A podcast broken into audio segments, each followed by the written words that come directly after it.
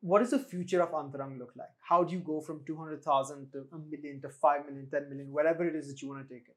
So we want to ensure that the the number of young people who are not in education, employment, entrepreneurship, or training is as close to a zero as possible. Right today, it's at a 30% for India.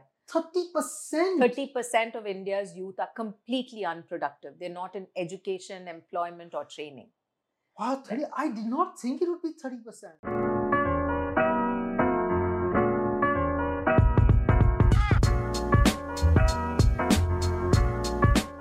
Hey guys, welcome to the 22nd episode of the Indian Market Story. As you all know, we're here to tell you all the story of how India is going to reach a $5 trillion GDP. When I was born in 1995, we were at $500. Today, we're at $2,500 per capita, and by 2030, I hope that we're going to hit $5,000 per capita in GDP. Most importantly, though, any growth has to be inclusive. And that's why today we're very privileged to have Mrs. Priya Agrawal, um, the founder and director of Antarang Foundation. For those of you that don't know, um, Antarang is an incredible organization that helps children from underprivileged backgrounds find and pursue the right career. Until date, they've helped 1,800 sorry, 185,000 children across a thousand schools in five states, uh, which is by any counts an incredible achievement. Um, Priya, thank you so much for joining us. We're really privileged to have you here today. Thank you for having me. I'm uh, looking forward to our conversation. So, um, I guess I've got to know you a little bit, but maybe for the benefit of our viewers, uh, would you like to tell us a little bit about yourself, maybe where you grew up, studied, schooling, something so that people get to know about your journey? Sure. So I um, grew up largely in Bangalore. Uh, my parents were both bankers. They worked in a nationalized bank. So very regular middle class family with not much of a disposable income. But what was interesting about my uh, growing up, my brother and I, I have a younger brother.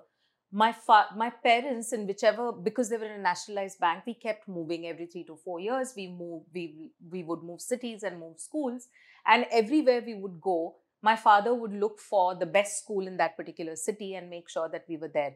Um, in his opinion, right, one, the peer group uh, made for, actually accounted for a lot over there. And the second thing was a library membership.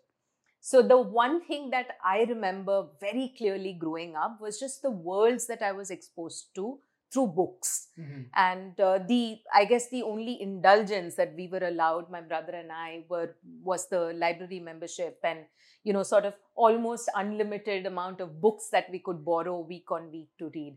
So those are um, really fond memories that i have. I graduated in science um, more because i couldn't get into a private medical college I, my grades and the you know my entrance exam scores were not so good and uh, I couldn't get into a public uh, medical college, and private medical college was just really, really unaffordable. Then I came to Bombay to do my master's in management, more because uh, you know that was just like an established pathway. You finish your mm-hmm. graduation, you do a post grad, which is most typically an MBA because that was seen as like the pathway to um, you know a better future. So that's that's the story of you know what I did till the time I entered my MBA. Yeah. Uh, MBA was SP Jain, if I'm not mistaken, right. right. Yeah, yes. and uh, I know from my mom went to SP Jain as well. Back then, it was uh, it was really a much much smaller institution than it is today. So, what was your experience like with SP Jain? And I believe after that, you, you had some experience with Harvard, uh, the Harvard Executive Program as well. So, what was what was your uh, education journey, particularly your MBA journey, like? Uh, you know, Varun, your mum would also attest to this. SP Jain was very different. There was something quite special about the institution way back then. Uh, even when, you know, concepts like ESG and social impact and all of that was relatively unknown. The dean at that time, Dr. Srikant, had come uh, back to India after a stint in the United States. He studied at Harvard himself, and he believed that growth and progress is never complete if it's not inclusive. So, in some way, the seeds of making sure that you take everyone along when you're thinking about progress was sown, I guess, uh, right at the time uh, when we were at SP Jain.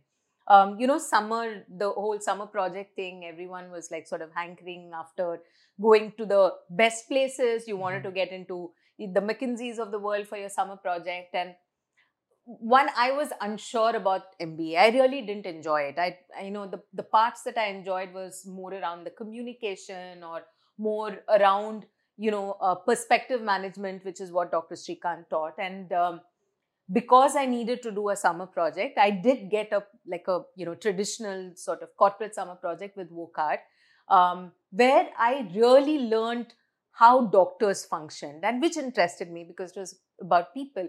But what I also did was I volunteered with an organization called Yuva, which was working at that time with the Kumbhars, the potters in Dharavi, right? Mhm. my parents were really unhappy that I was doing Hmm. that. And the institute, um, because of Dr. Srikant and because we also had another professor called Srinivas Rao, they sort of valued in some way what I was doing and they pushed me to draw out insights from even that experience that I had.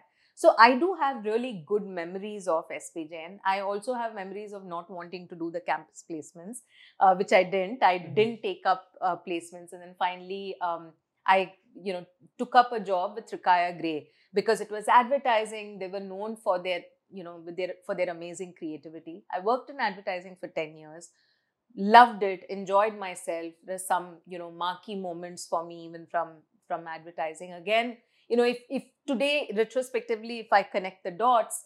Um, and if you'll allow me, there's a little story from Please, advertising, please, you know, please, that to me seeded this whole concept of being able to influence without authority right which Mhm. is really what i do today i Mhm. have zero authority as a Mhm. not for profit we we have zero like we have zero authority we have zero power right but we um, are trying to bring about change for problems that are so massive in the country and i think the seeds for that in some way one was definitely SP Jain and the second you remember the 1990 you won't remember it you weren't born but the 1993 bomb blast that happened Yeah. um, and it shook bombay city Yeah.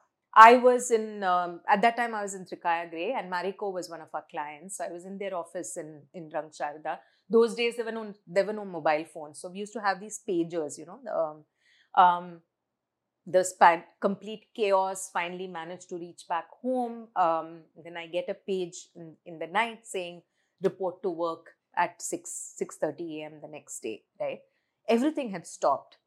Um, it was eerie i had uh, i remember getting onto the train early in the morning from andheri to come to churchgate to my uh, to my workplace. And probably was the most inspiring day for me in my advertising career.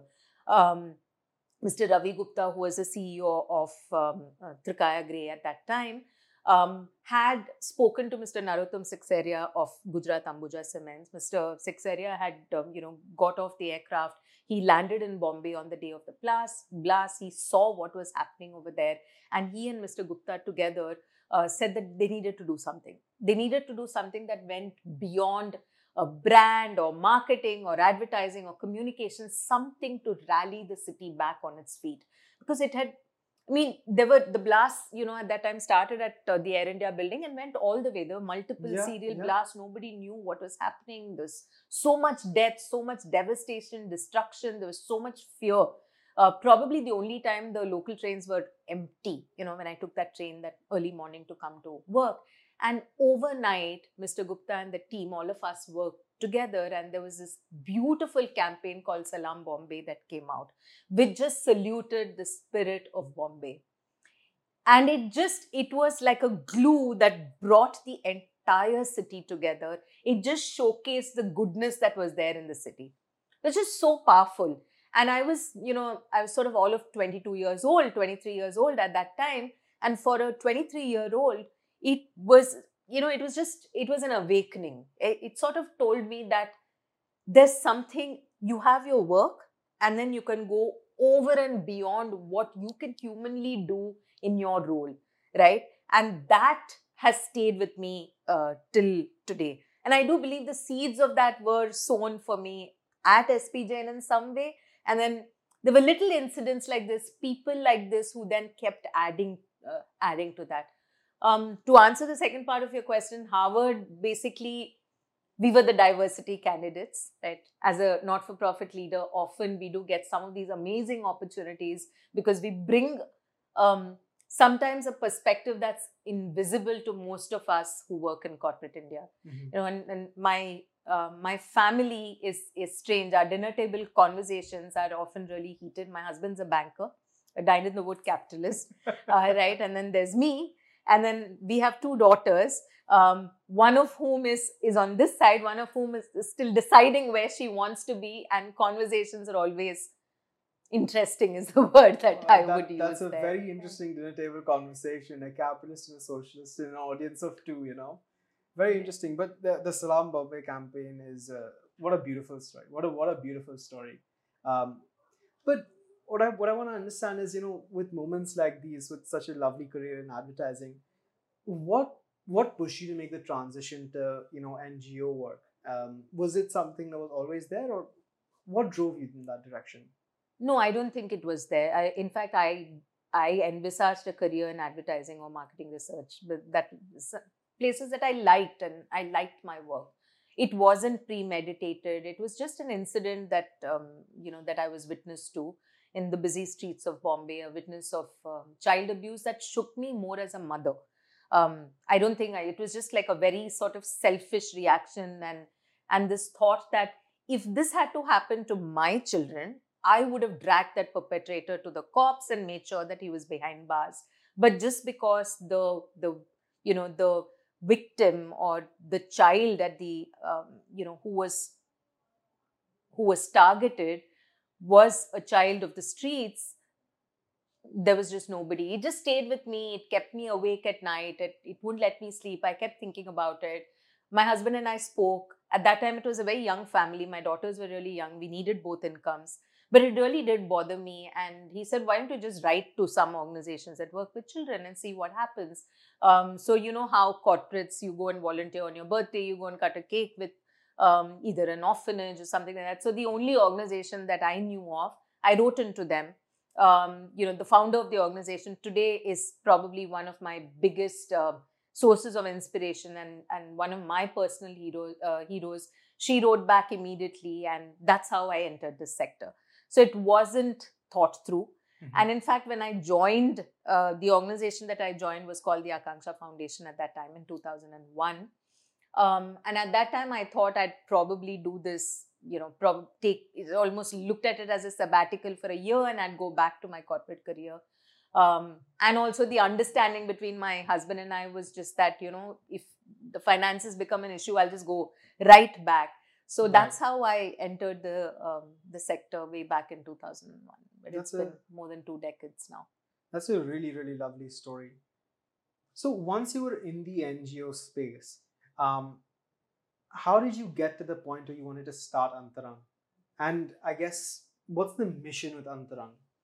So at the Akanksha Foundation, where I joined, it's a phenomenal organization. It's still one of the leading organizations of the country that provides today. It provides mainstream education. When um, I was with Akanksha and when I was leading Akanksha, we did supplemental education, right? Mhm. So children would go to municipal schools during the day, and then they would come to these centers after school where they learned English, math, and what we called values at that time. There's a lot of investment that was made in every student that Akanksha had. You know, and once you're a teacher, you're always a teacher. Everyone in Akanksha taught. So the students that I taught slowly were coming to grade 10, grade 12. And the one big question constantly was, Didi, what next? Right? And despite that hand holding, um, I realized that that bridge from school to higher education to work was not there. It was just not there. For young people like yourself and probably my own biological children, it's different because there's enough of role modeling around them. I don't think any of you would have ever thought that college was not a possibility. Yeah. Right? Like college was a given, higher education was a given, work was given. The fact that you would have upward mobility was a given. But it's not true, definitely not true for 70 million young people in the country and difficult for another 100 million in the Mhm. country, right? So, and these are massive numbers that you're talking Yeah. about. So, in I could see that this bridge was missing, and because this bridge was missing, you could see that children were literally dropping through the cracks. Young people were literally dropping through the ca- cracks. If you look at the data today, one, just one in two of our young people actually finish high school and you know less than 25% of those who finish go on to higher education. Wow.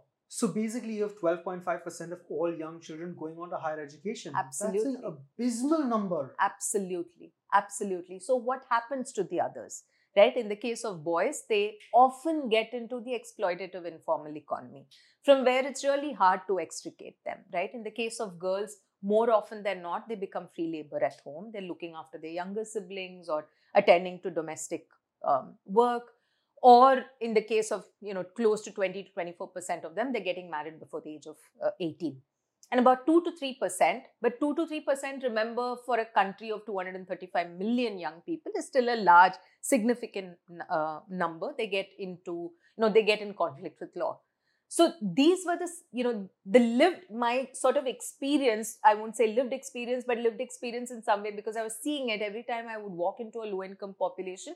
You can see a number of boys doing nothing like literally doing nothing. They're playing there or flying kites or right? And in the case of girls you can see them either washing vessels washing clothes looking after their younger siblings right?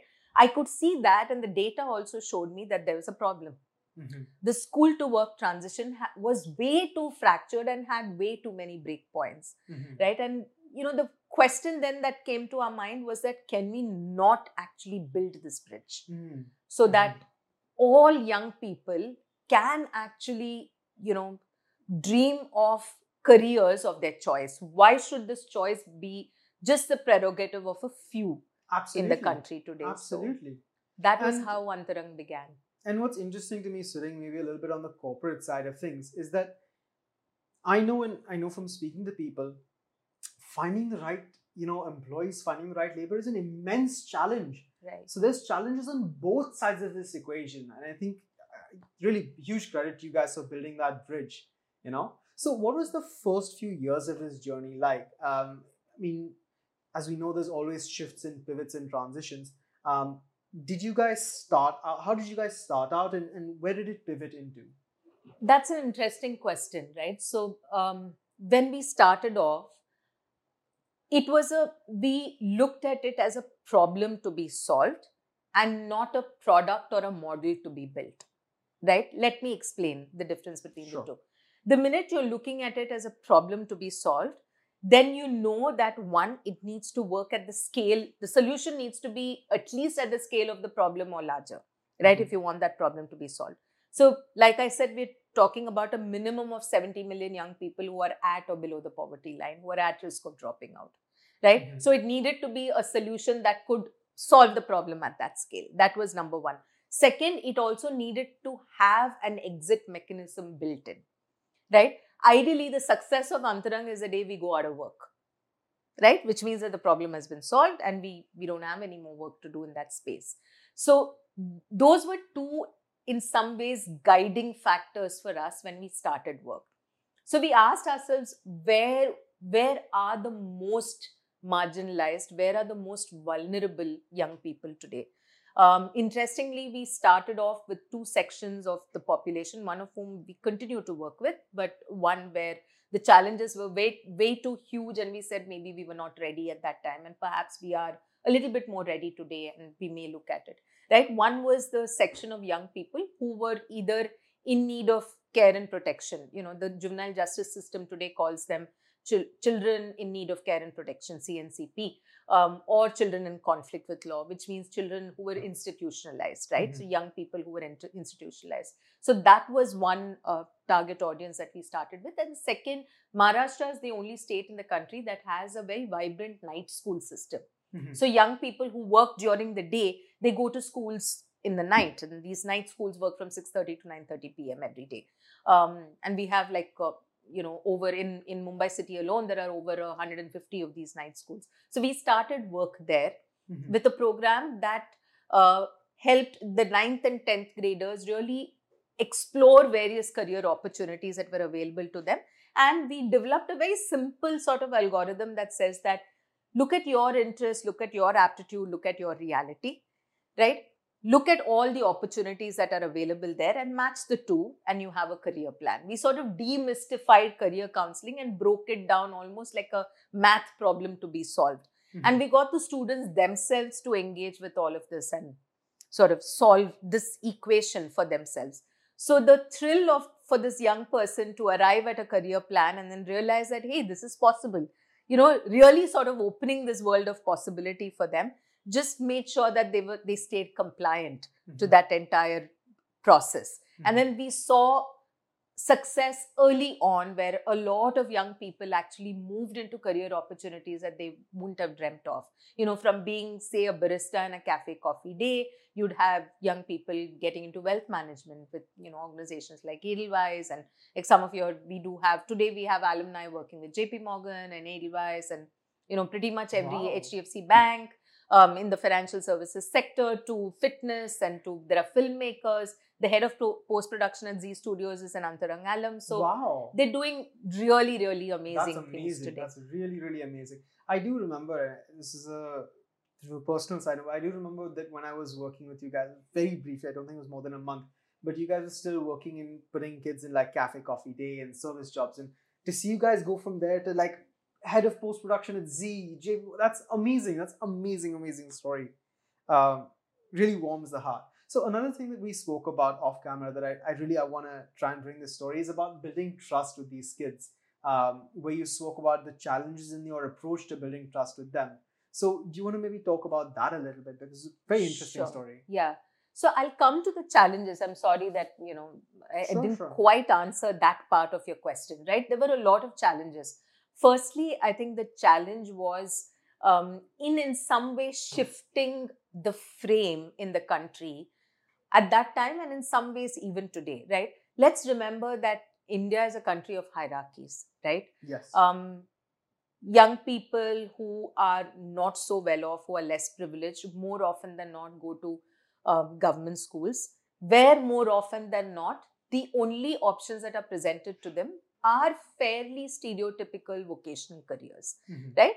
Um, whereas, you know, young people like yourself go on to the best schools and then, you know, literally the world is your oyster, Mhm. right? So this was a hierarchy that's that's there. So when here we were two, at that time, two or three of us who were representing the organization, none of us were sociologists or economists or even development economists or educationists. But here we were going and saying that we want to break this hierarchy and we want to basically democratize the school to work transition. We want to democratize career choice, right?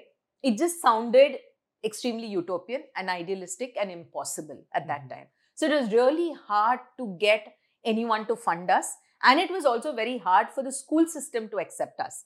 And we wanted to work only with the government school system, right? Because the intent was not to create anything parallel. The intent was to change the system itself to be a lot more, um, to provide a lot more access and opportunity to young people. And honestly, it's been a pleasure to work with states so Mhm. far, right? So it's it's been a pleasure to work with state governments and the bureaucracy because they do want young people to succeed. They do want the school system, the public school system to work.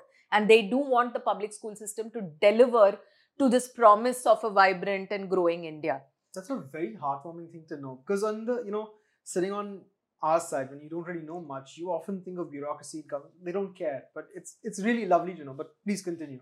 So, and when, but to give them the other side of what can be, it involved building small pilots that work, going in there, showcasing results, um, really having school heads, you know, uh, advocating for us, having students and their parents advocating for us, till the, you know, the state, the government officials realized that here was a model that could work at scale, that could work through the school system, and that would work not as an organization trying to make a name for uh, themselves, but more to ensure that the system functioned well. Mhm. So even today, we fly under the radar. I mean, chances are that if you go and ask a student whether they know about Antarang, they may not because we go in there as an extension of the school system and we just do this work of you know integrating careers as part of high school education. Today, careers, career awareness, and career readiness is part of 9th, 10th, 11th, and 12th timetable itself in all of these government schools in 25 districts in the 25 districts that we're working in.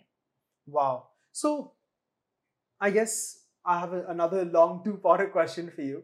Um, what was the journey like going from you know the pilot projects that you mentioned with a few schools in a few districts to a thousand schools across 25 districts? And what was that organization building journey along with that? Because I know and I'm sure that along with reaching all those people, you have to build the Antarang organization to deliver. So what was those? What was that journey like? Um, interesting, challenging, but lots of you know lots of highs that kept us going. Right. Um, when you when you're scaling, you're not just scaling a solution, but it, you're scaling a mindset. Mm-hmm. The mindset that talks about scale um, is a very different mindset to say that here, here I am working with a few thousand students. When you're working with a few thousand students to working with a hundred thousand or two hundred thousand students, which is, I mean, this year alone we'll be working with another two hundred thirty thousand students. So it's like scaling very, very rapidly. Mm-hmm. Um, it meant, I would say, three big things, right? One, really sort of understanding the different competencies that needed to get supplemented mm-hmm. with the organization. The organization always had an invested and you know strong team. You've mm-hmm. met several of them. Yes. Um, and the organization also consciously we've kept the team the average age of the team really really young because we work with young adults and we wanted to ensure that you know the relevance was there so despite me and a couple of us who are you know i would say northwards of uh, 50 most of the team is under 30 mm-hmm. right? So there's a high level of relevance. So how do you get this young motivated ambitious set of people really to think large and think scale and think systems change uh, was a journey. But i think what really helped was keeping the why and the purpose very very clear. Even today if you ask anyone at antarang whether an intern or whether you know the any of the directors they would probably hopefully give you the same answer to why we're doing the work that we're doing and what is the change that they want to see mm-hmm. right and what is the changed india that we will see because of the work that we're doing mm-hmm. so really sort of focusing on that why keeping that purpose and reason alive and saying that okay every young adult productively passionately positively in a career of choice that became the anchor Mm-hmm. So, however large we grew, we sort of came back to ensuring that we never lose sight of that individual child, mm-hmm. right? An individual student in a classroom. So, while we scaled, the unit for us was always a classroom. Mm-hmm. And we just kept scaling that classroom unit. Mm-hmm. So, the classroom, one career facilitator to a classroom, remained the core of the work that we did. Uh, and that sort of guided a lot of how we look at quality and scale today. Mm-hmm.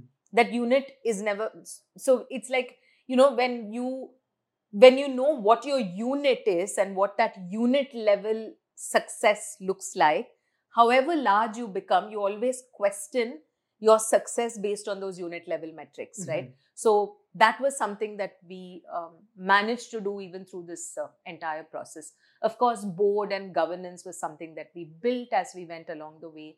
We've been extremely lucky to have sort of um, you know donors and investors who've believed mm-hmm. in the cause, have stayed the course. Mm-hmm. Uh, they've not been people who've sort of funded us for a year and um, went out. They're all you know donors and investors who've been with us for five to six years have have been huge cheerleaders of our mm-hmm. scale journey as well. Well, that's a really, really lovely story. And I think one thing that I definitely I've taken away from that is that I personally don't think I do a good enough job of explaining the why of Paisa Smart. And I think, you know, from what you're saying, that's something I definitely want to do a little bit better. But I want to maybe look into the future a little bit. So you've you've gone from a few thousand students to 200,000 students but we know the size of the problem is 70 million underprivileged children across you know a number of different standards. So what does the future of antarang look like? How do you go from 200000 to a million to 5 million 10 million whatever it is that you want to take it? So like i said earlier as well we're here to solve the problem right? So if we ensure that we bring down we increase the number of young people actually moving from school high school on to either higher education technical education or you know work of their choice then we know we've done our job. So for us what today the ilo in the nine, uh, late 19 uh, early 2000s actually um, promulgated this metric of NEET right? That is young people who are not in education employment or training. What Antarang has done is added another E to it, given the Indian context, entrepreneurship. So we want to ensure that the the number of young people who are not in education, employment, entrepreneurship, or training is as close to a zero as possible. If every young person in the country today is productively engaged, then we know we've done our job, Mhm. right? And how are we going about doing this? By integrating career awareness and career readiness as part of high school curriculum, right? So it's it's as much a subject in high school. Teaching young people how to make these career decisions for themselves. Because it's not a one time decision. You're constantly going to be going to have to navigate the many changes in your career throughout your life. Mhm. but if we inculcate this the how of taking a career decision yes, right? How do you do that Yes. research and how do you sort of arrive at a decision? How do you continue to upskill yourself? How do you be lifelong learners? Then we know that we've done our job so that's what we're looking at sort of integrating this into the school system across the country and ensuring that those NEET numbers come down to as close to a zero as possible. Right? Today it's at a 30% for india. thirty percent. 30% of india's youth are completely unproductive. They're not in education employment or training. Wow, 30, I did not think it would be thirty percent. it's a very very high number right? So we need Wow. to we need to i mean it's it's an yeah, urgent yeah, it's, issue it's an absolute issue because you know from, from the economists and mean when we look at the markets, the thing that people talk about a lot is India's demographic dividend, demographic dividend, a huge young populace. But if thirty percent are not in anything, then then there is no dividend. exactly exactly and it's a and it's urgent because suddenly they'll all be 30 plus and they're no longer young Yeah, and you've yeah, lost yeah. a generation right so you need to intervene as quickly as possible No, and and I uh, I truly hope that you know you guys can get as many people as soon as possible. But um, I guess for myself and, and all the viewers that are watching, um, how how can they get involved? How can how can we do something to help Antarang? What what are the channels and what are the ways that we can support you guys? That's a great question, right? So the the first thing is I think being really alive to this problem. Um, simple things like when we're hiring, are we genuinely hiring for diversity? Mhm. Today we hire basis qualifications, basis formal, you know, like sort of pedigree. Can you actually break that down and really start looking at those below the iceberg competencies Mhm. that a lot of young people can come with? Mhm. you know sort of intentionally hiring in a in a diverse manner Mhm. right second india has fantastic policies on paper the national apprenticeship policy for example talks about every organization every unit whether you know it's your firm varun hiring apprentices that is hiring young people in the 16 to 18 age group giving them projects to do letting them learn on the job right most of us um, view it as an additional chore. When you have like a young person hanging around an office, you don't know what to give them, Mhm. right? But imagine how empowering it would be, say, for a 11th grader or a 12th grader to actually come after school for a couple of hours every day to your organization and learn on the job. And whatever it is that they will learn, it's you are one for you as a business unit, you're actually building a potential workforce at literally no cost Mhm. right? The only cost that you'll have is developing this person. Developing this person is an investment that you're making in building diversity. So I would say to really open your organization to interns and apprentices and build this pipeline of future employees for yourself, right? That's the second thing that I would say. Anyone who's watching, open your doors. I um, think I'm going to try and do that because we've had a, I personally had a policy of not hiring people under 21 because I find it very difficult to train them. But I guess I can see from what you're saying, I think I'll try it out. I'll try it out. I'll give it a go. that'll that'll be great the third is just advocating for career awareness and career readiness as a first step before skilling you know Mhm. today we're investing 2000 crores year on year as a country in skill building which is great and we should do it because you know Mhm. employable skills are really important but imagine this 18 year old he or she is standing at the crossroads and saying that there are 500 options open for me Mhm. how do I decide which is the best fit, right? So, really sort of inculcating this career thinking, much like financial literacy, Yes. right? How do you sort of inculcate this early on in life? How do you inculcate an aspiration in young people early on in life? like really, really sort of advocating for it, becoming mentors to young people, definitely that's something that you know that would hugely uh, build this ecosystem. Finally csr today everyone has to invest you know companies of a certain size 2% of csr needs to get invested. This space needs more investment mm-hmm. because we will be losing this demographic dividend if we don't invest in our young people today.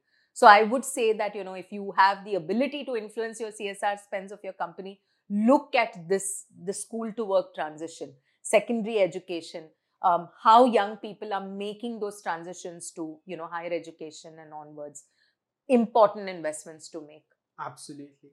And um, no i i think i think it's a really pertinent point you've made that i think we should all try and do something to make this uh, to realize this demographic dividend. And i think for my part and, PaisaSmart's part, I think we're going to look at trying to implement some of what you've discussed.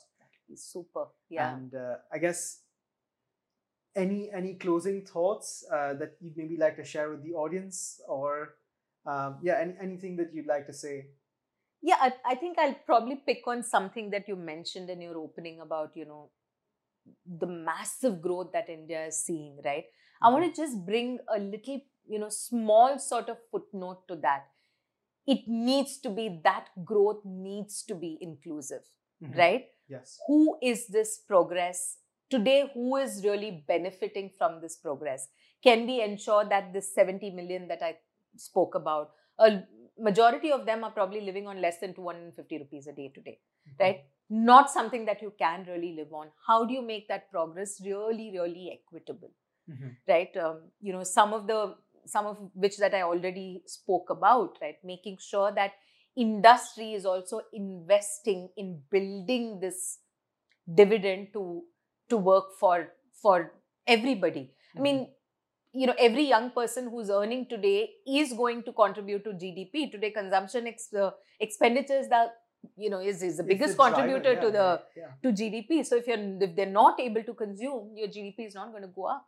So really sort of look at investing in young people is is what i would uh, sort of leave your audience and uh, all of you with Absolutely. I think it's a really lovely message. And thank you so much for coming on the podcast and sharing your story and, and sharing your thoughts. It's been incredibly informative.